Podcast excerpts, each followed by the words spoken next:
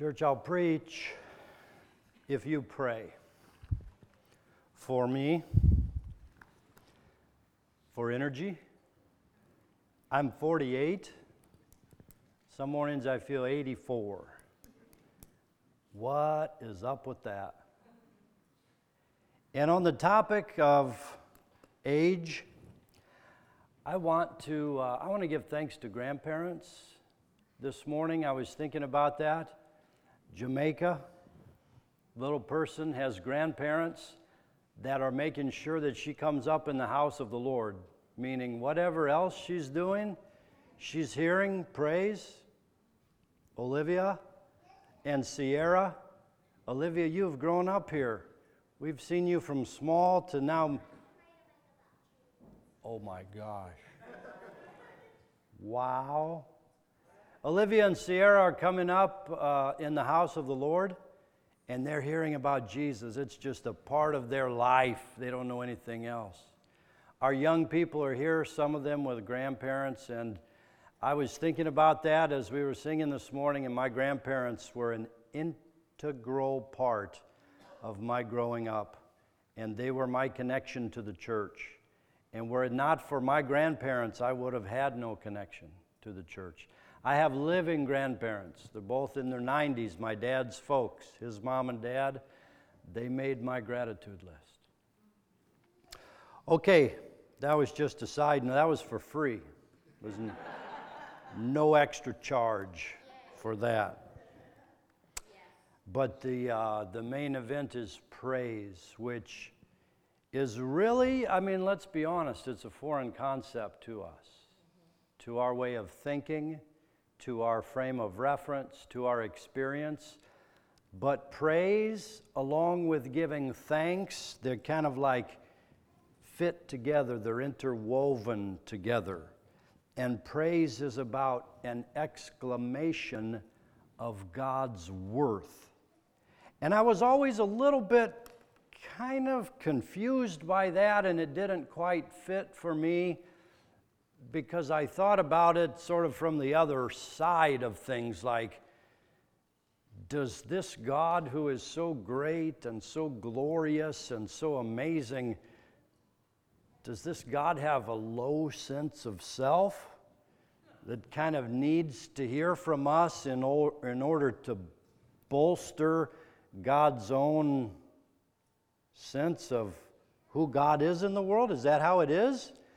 Because we think about that in, in terms of insecurity, right? With people, like those people that always need to hear that they're doing okay, right? Is because they're insecure.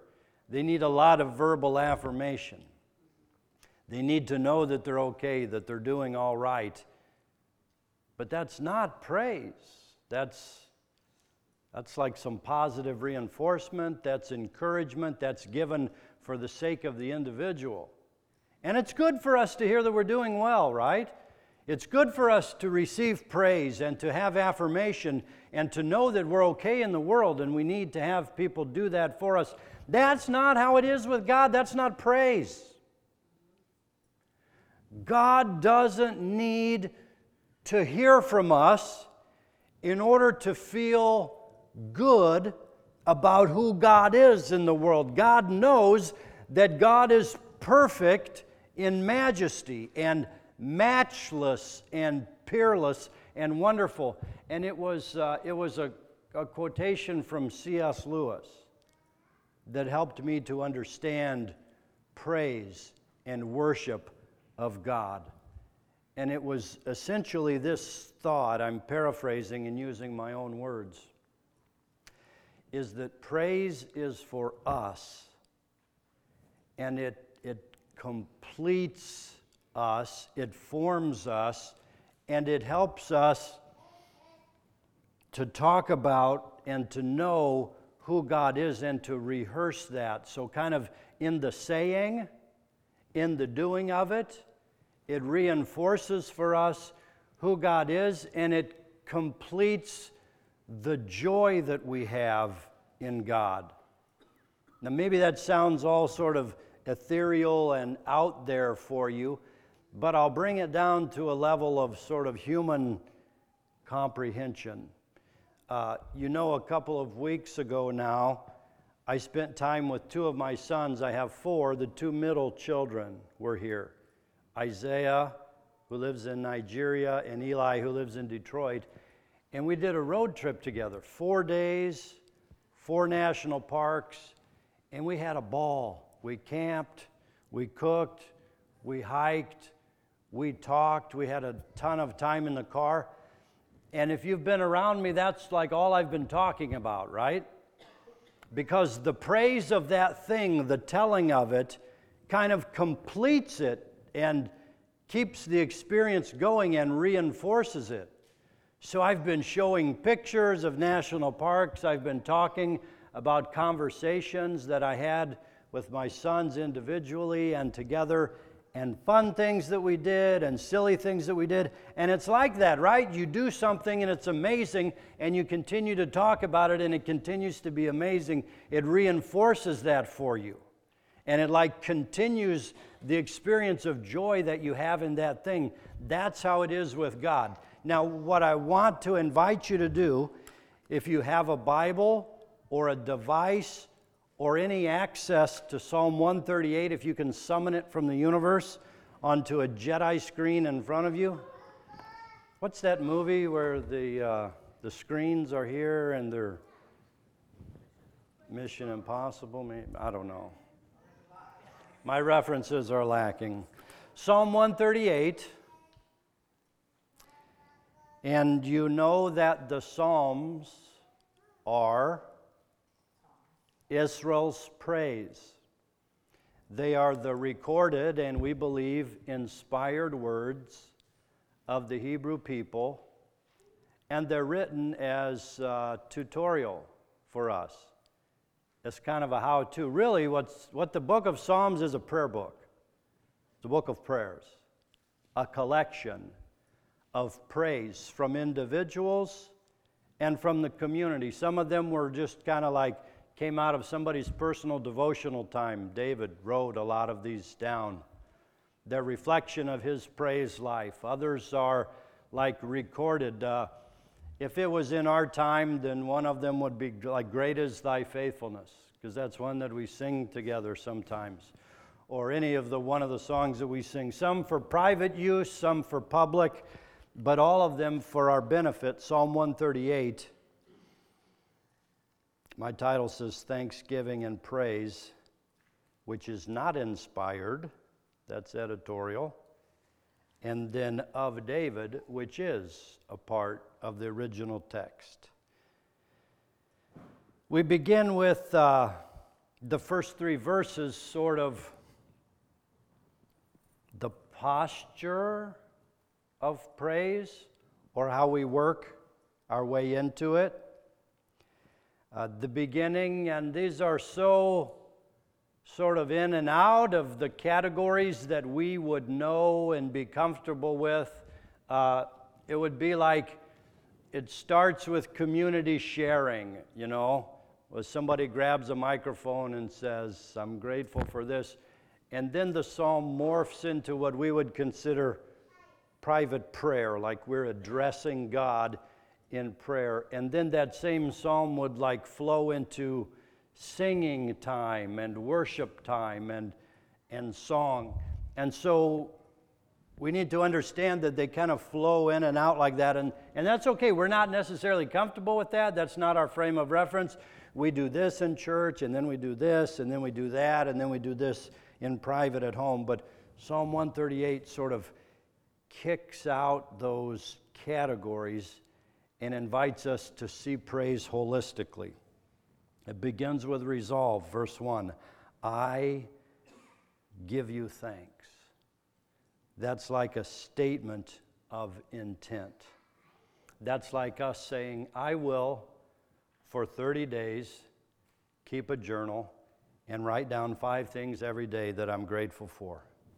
I give you thanks, O Lord with my whole heart. The psalmist declares, David talks and speaks of his intention to holistically give praise and thanks to God. What does that mean with my whole heart? We tend to think about praise, right? Like in terms of the four songs that Devin leads us with, five on a Sunday morning, and the words that we say, that's praise. But the psalmist talks about holistic praise, including all of us, all of our emotion, all of our volition, all of our will, all of our intention, all of our misgivings, all of our goals, everything, every aspect, every part of who we are. Think about what might be the connection of praise to your sense of smell. Hmm. Perhaps something that you haven't thought about.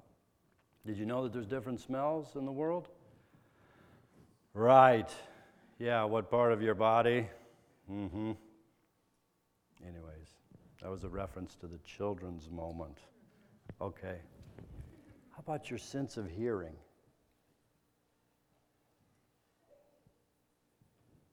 How might that lead to praise?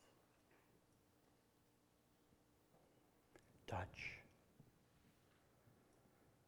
Tactile associations of that for which we're grateful. And how about taste? All right. Somebody said, Preach. Yeah. My whole heart before the gods I sing your praise. Verse 1. Verse 2 I bow down toward your holy temple and give thanks to your name for your steadfast love and your faithfulness. You have exalted your name and your word above everything. I bow down. Praise as a lifestyle consideration involves us bodily. What does that mean to praise God with your body? Think about your posture. When I sit down and am relaxed, that puts us in a position to praise, right? Think about your body and the stress that we carry in our body and the tension, and then all of a sudden you want me to just stop and praise. right? Inhale, exhale. Think about at different times during the day, I just sort of stop sometimes and my shoulders are up. What does that mean? Right. Just let that out. At several points during the day, I stop and think about the tension that I'm carrying, relax. Praise God. Breathe in, breathe out. Posture, the Hebrews were, were all about posture. Raising hands, clapping. We clap, sort of. We got a little bit of rhythm. We're working on it. Clapping, percussion, dancing. The Hebrews danced. David took off all his clothes, danced naked before the Lord. Any volunteers? David was so caught up, so enraptured, so enamored with who God was that he forgot about everyone else. Somebody bring David a robe. He's lost his mind. That's how he gave praise to God. Think about posture in your prayer time. Think about lying, prostrate before the Lord. Prostrate, not prostate. Prostrate before the Lord. Think about yoga, pose, position in prayer. Our Islamic friends pray, bowed down in a certain direction. Intentionality, incorporating our body. Think about a prayer walk. Some of you have experienced this. I know I've talked to you about an, a, a walk, a stroll at the end of the day.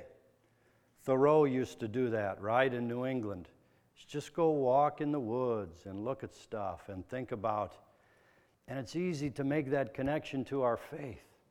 God, I give you praise for everything that I see on this stroll, on this prayer walk along the coast, on the beach. Alameda Beach is so close. Just park your car if you can find a spot and go for a walk. Take your shoes off, Feel the sand, incorporate all of your senses. Praise verse 3 On the day I called, you answered me, you increased my strength of soul. This is about what prayer does for us, what praise accomplishes in our life. Why praise is for us. On the day I called, verse 3 is kind of a backward reflection, and it can begin that way in our prayer, in our meditation, in our thinking time, the things that God has done for us and how we're grateful for that. Back then, God, you did this. And look, verse 3 you increased my strength of soul. Praise builds character into us there are people in this world who are deep, who have a character that's just seemingly to us unassailable. You know the kind of person that I'm talking about. That person that's rock solid. Guess what? God did that.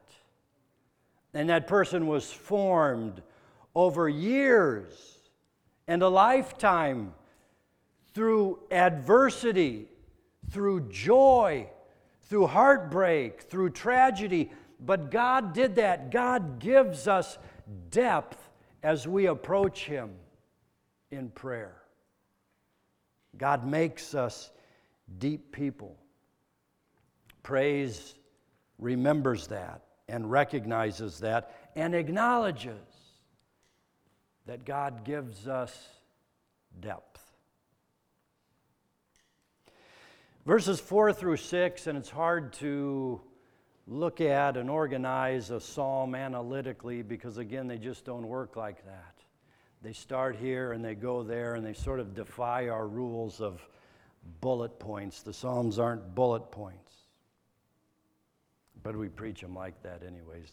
Nothing stops us. Verses 4 through 6. Talk about praise sort of spreading outward like concentric circles, you drop a stone in a still pond, right? And what happens? You have that ripple effect. That's what happens with praise. Verse 4 All the kings of the earth shall praise you, Lord, for they've heard the words of your mouth. They shall sing of the ways of the Lord, for great is the glory of the Lord. For though the Lord is high, he regards the lowly, but the haughty he perceives from afar. All the kings will praise. Think about that. All the world rulers will praise. All the peoples will praise because they've heard about and they've seen and experienced the words of God through us, right? This is about testimony. God makes deep people, God increases the strength of soul so that it becomes known to others, it becomes apparent, it's a part of our lifestyle. We become followers of Jesus, our lives become increasingly a reflection of His life. We're better people in the world and folks see that, and then they turn in praise to God. That's kind of how it's intended to work. That our lives become a reflection of the glory of God. And it's sort of that, that saying you've heard you're the only Jesus that they'll ever see. So, what are they seeing in our lives? It's not a call to perfection, but it's a call to understanding our place in the world. As we give praise to God, as our character grows, as we become increasingly people that reflect accurately who God is, then other people will give him praise. And verse 6, I love that. That just spend time with verse 6. The Lord is on high, he regards the lowly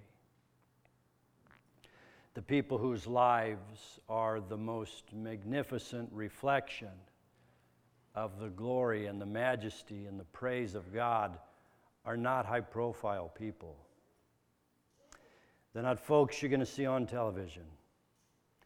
They're not people that are impressive the ways that we consider what it means to be impressive. They're just ordinary folks who are slugging it out through life, but who have a sense of genuine humility and authenticity and lowliness.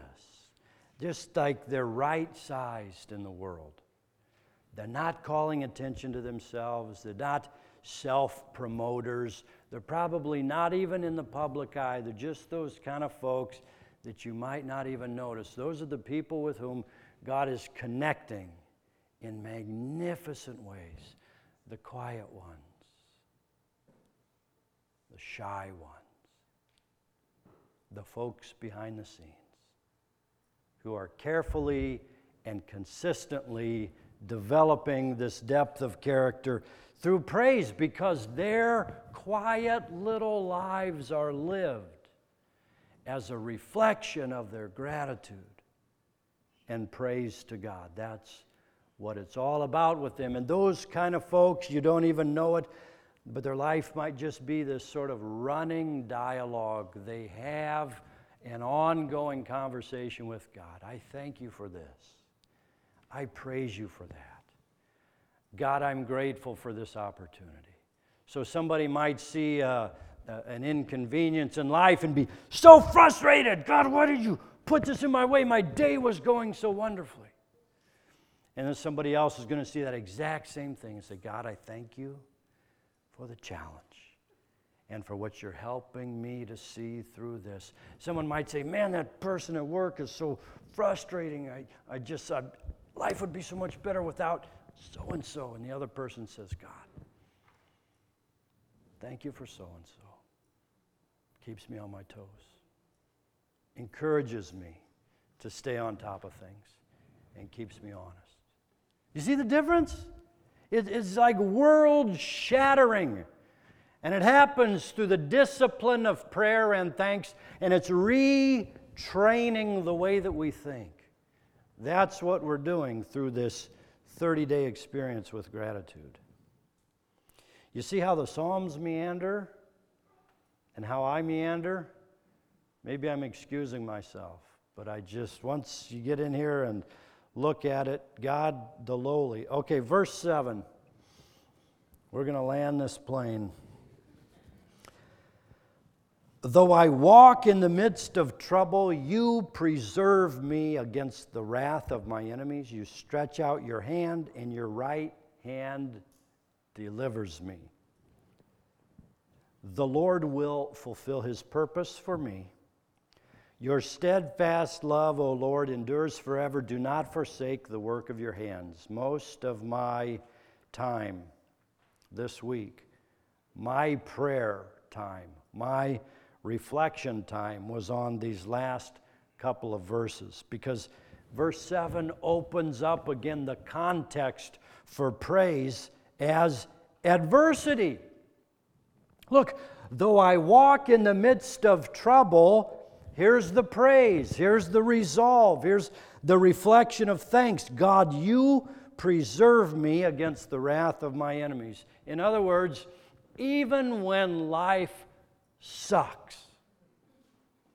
God is in the midst of it. Isn't that amazing? Easy to see God when the sun is shining, right? But when the storm comes, when we experience adversity, financial reversal, a, a relationship heartbreak, someone disappointing us, someone frustrating us, getting fired, having to transfer to where you don't want to transfer, anything like that, anything that we experience, God is in the midst of it. Would you say amen? amen? God is right there with us. And our challenge is to perceive God's presence in the midst of life's chaos. And that's what verse 7 affirms for us. Though I walk in the midst of trouble, you, God, preserve me. You stretch out your hand, your right hand delivers me. Okay, here's the thing. Sister, in the Lord and brother, you can have confidence that no matter what you're experiencing in life, God is with you in it. God's presence guides you, protects you, looks out for you, helps you in the midst of. But look, God is up to something in your life, something strategic, something very purposeful. Verse 8 The Lord will fulfill his purpose for me.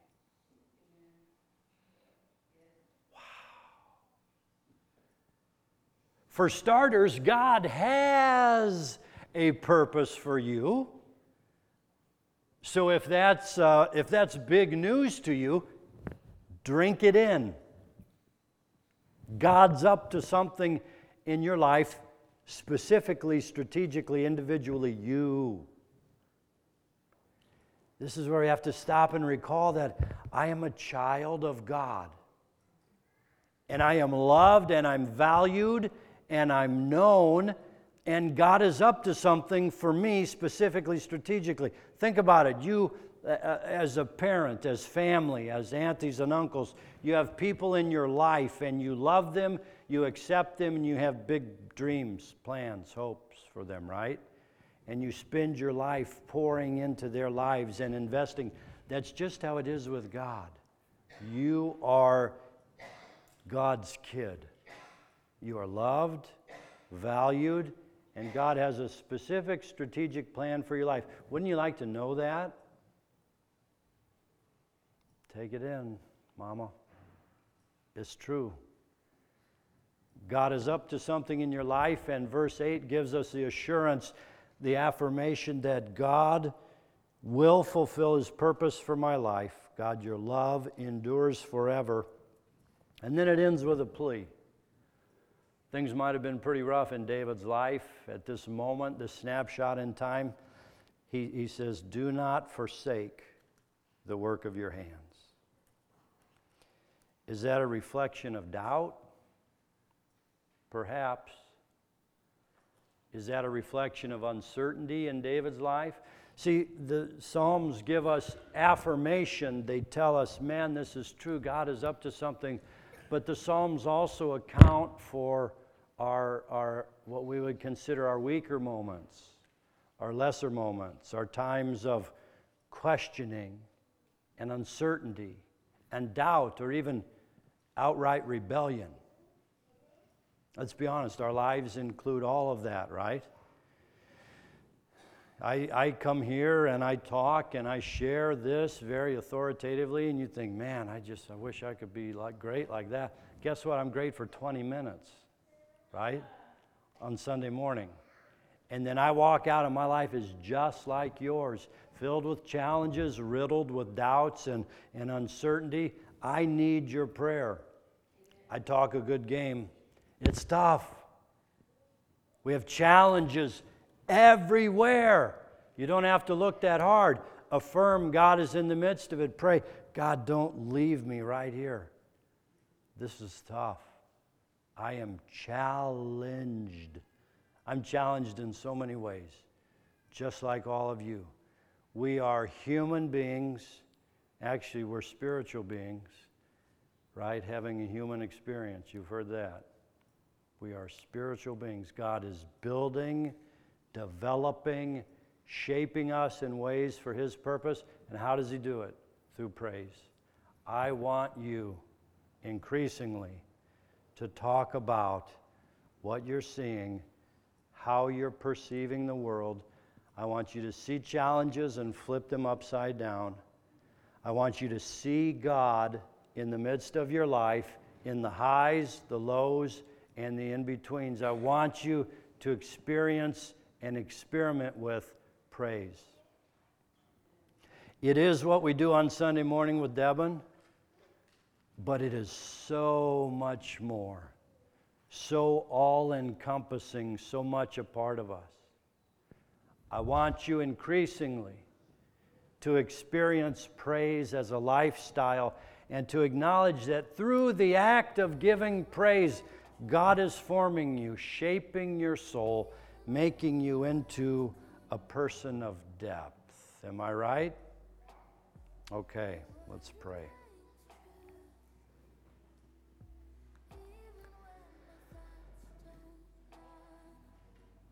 God, the Holy Spirit, you are teacher.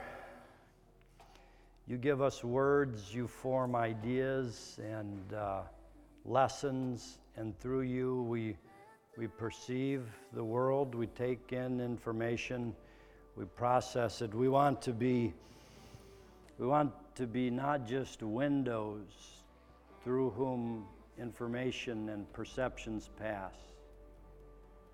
God, we want to be magnifying glasses. We want to be reflectors of, of what is good. We want to see, Holy Spirit, with your eyes. We want you to give us vision, sight, perception. Help us to hear, sense, feel, taste, touch your glory, your majesty in this world. Really, God, we're looking for perspective. Like Thoreau, we don't want only to see God, but to perceive what you're doing in this world, in our lives, through us. Help us to help one another, to be encouragers of the other, to be compassionate and strong when our friends are weak. God, give us